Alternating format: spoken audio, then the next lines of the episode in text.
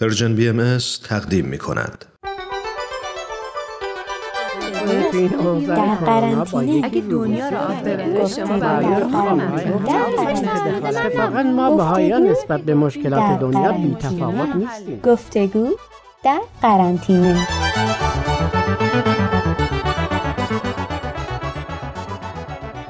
خب نوه محققم آماده ای؟ آماده یا آماده؟ از دیروز سالا خیلی منتظر گفتگومون بودم. نمی‌دونم چرا منم همینطوری بودم. این قضیه قرنطینه باعث شد بیشتر از حد معمول با هم حرف بزنیم. اونم حرفای مفید. خب بگو ببینم چرا تو ذوق داشتی که گفتگومون رو ادامه بدیم؟ آخه صحبت از تغییر شد. دوست داشتم بدونم چطوری میشه از طریق وارد شدن تو سیاست در دنیا تغییر ایجاد کرد. هدف از صحبت من این بود که در شرایط فعلی که همه مدیران ممالک فقط به نفع کشور خودشون تصمیم گیری می‌کنن آیا می‌تونن با روحیه جهان دوستی دنیا را ببینن؟ آیا می‌تونن مردم رو از کشورهای فقیر گرفته تا ثروتمندترین کشورها اعضای یک خانواده بدونن؟ آیا میشه از طریق فعالیت های سیاسی نظر رهبران دنیا را تغییر داد؟ نمیشه. چون ما برای اینکه وارد یه جایی بشیم که بتونیم تصمیم گیری کنیم مثل مجلس، هیئت دولت ناخداگاه وارد یک جنگ سیاسی میشیم. بنابراین نمی‌تونیم وارد فعالیت های سیاسی بشیم. صحبت سر این بود که اگه وارد سیاست نشیم چطوری دنیا رو تغییر بدیم اونم با یک جمعیت کم اگه یادت باشه دیروز گفتم شبی که حضرت باب کلید تغییر رو زدن فقط یک نفر مقابل ایشون نشسته بود.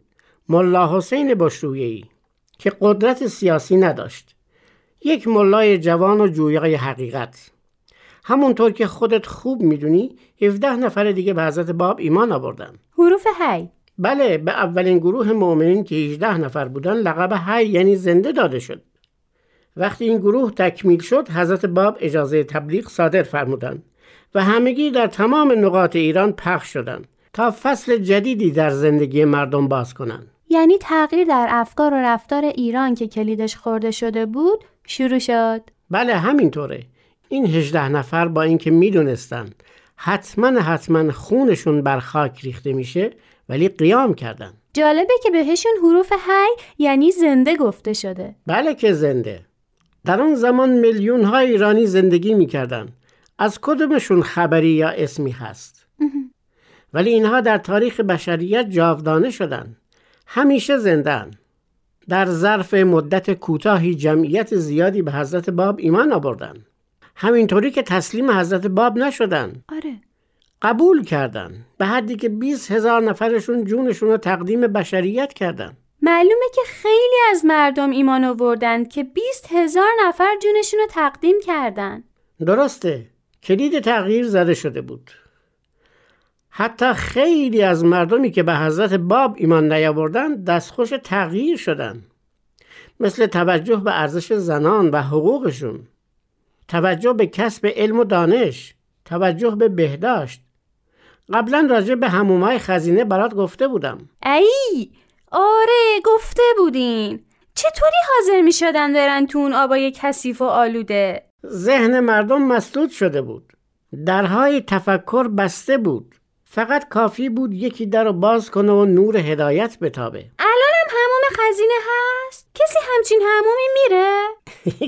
یکیشو من رفتم. رفتین؟ آره تو این هموم خزینه زن و مردم با هم میرن. وا چی میگین؟ منو فیلم کردین؟ نه به جان خودت. تو بازار کرمان یک هموم قدیمی و تاریخی رو موزه کردن. مردم میرن تماشا. توش مجسمه های آدما رو گذاشتن که هر کدومشون به یک کاری مشغول. یکی در کیسه می‌کشه یکی نمی‌دونم یه کار مربوط به هموم انجام میده. منو گیر آوردینا این هموم تنها همومیه که زن و مرد با هم میرن توش. خب موضوع رو عوض نکنین. بذارین برم براتون چای بیارم مامان ریخته. ممنون.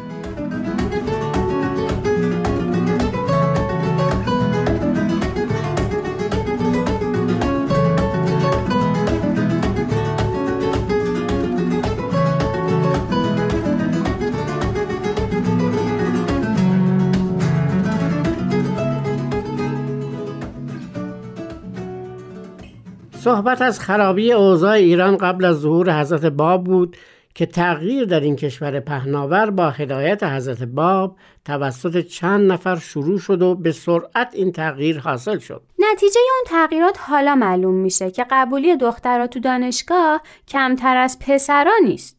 بعضی وقتا هم بیشتره. جناب تاهره پرچمدار آزادی زنا بودن.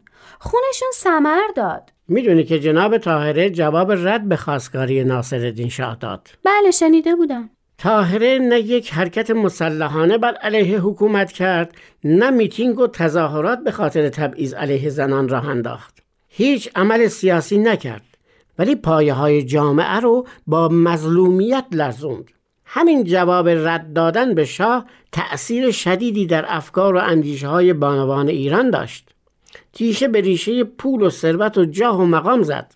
اینقدر فکر زنان متحول شده بود که وقتی انقلاب مشروطیت رخ داد ای از خانم ها وارد عرصه های اجتماعی شدن. درس خوندن و تو روزنامه ها مقاله نوشتن.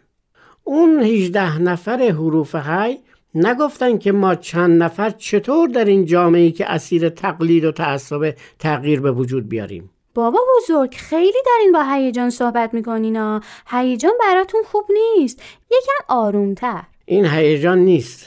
لذتی که از رفتار پیروان اولیه حضرت باب می‌برم. واقعا شگفتانگیزه. نمی‌دونی مردم چقدر متعصب و اسیر تقلید بودن.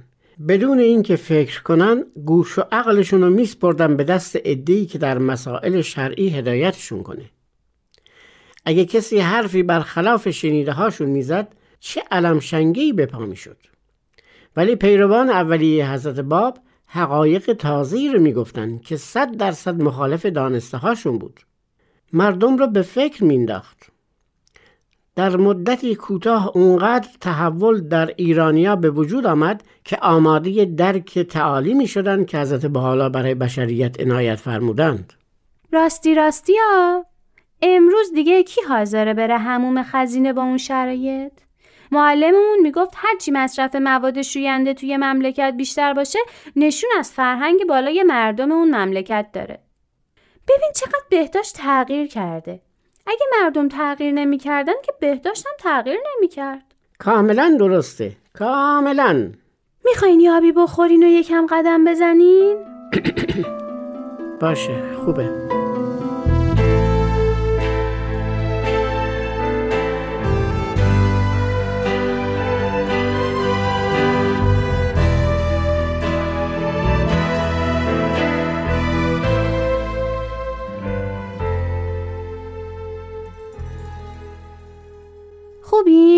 خوبم مشکلی نداشتم. ممنون که اینقدر به من توجه داری. صحبت از تغییر بود.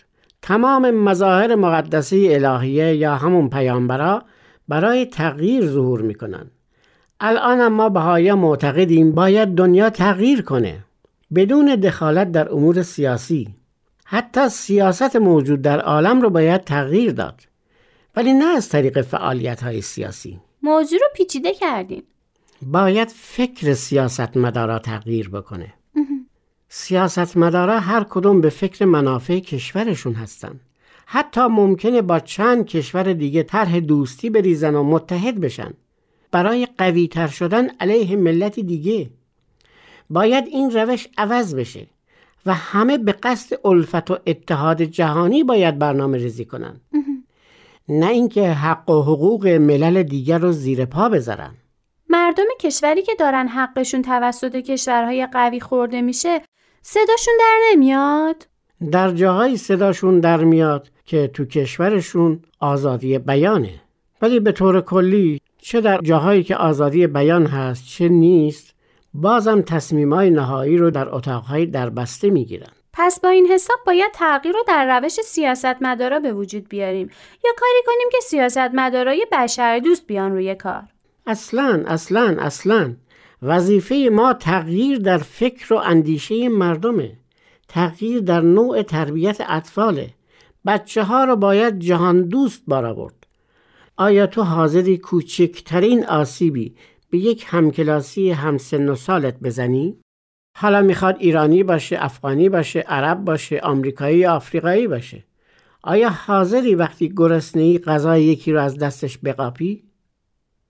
چرا ساکتی؟ بگو حاضری؟ خب معلومه نه اگه بچه ها از اول طفولیت با روحیه جهان دوستی تربیت بشن و این تربیت ادامه داشته باشه وقتی صاحب تصمیم گیری شدن منافع همه مردم دنیا را در نظر می گیرن.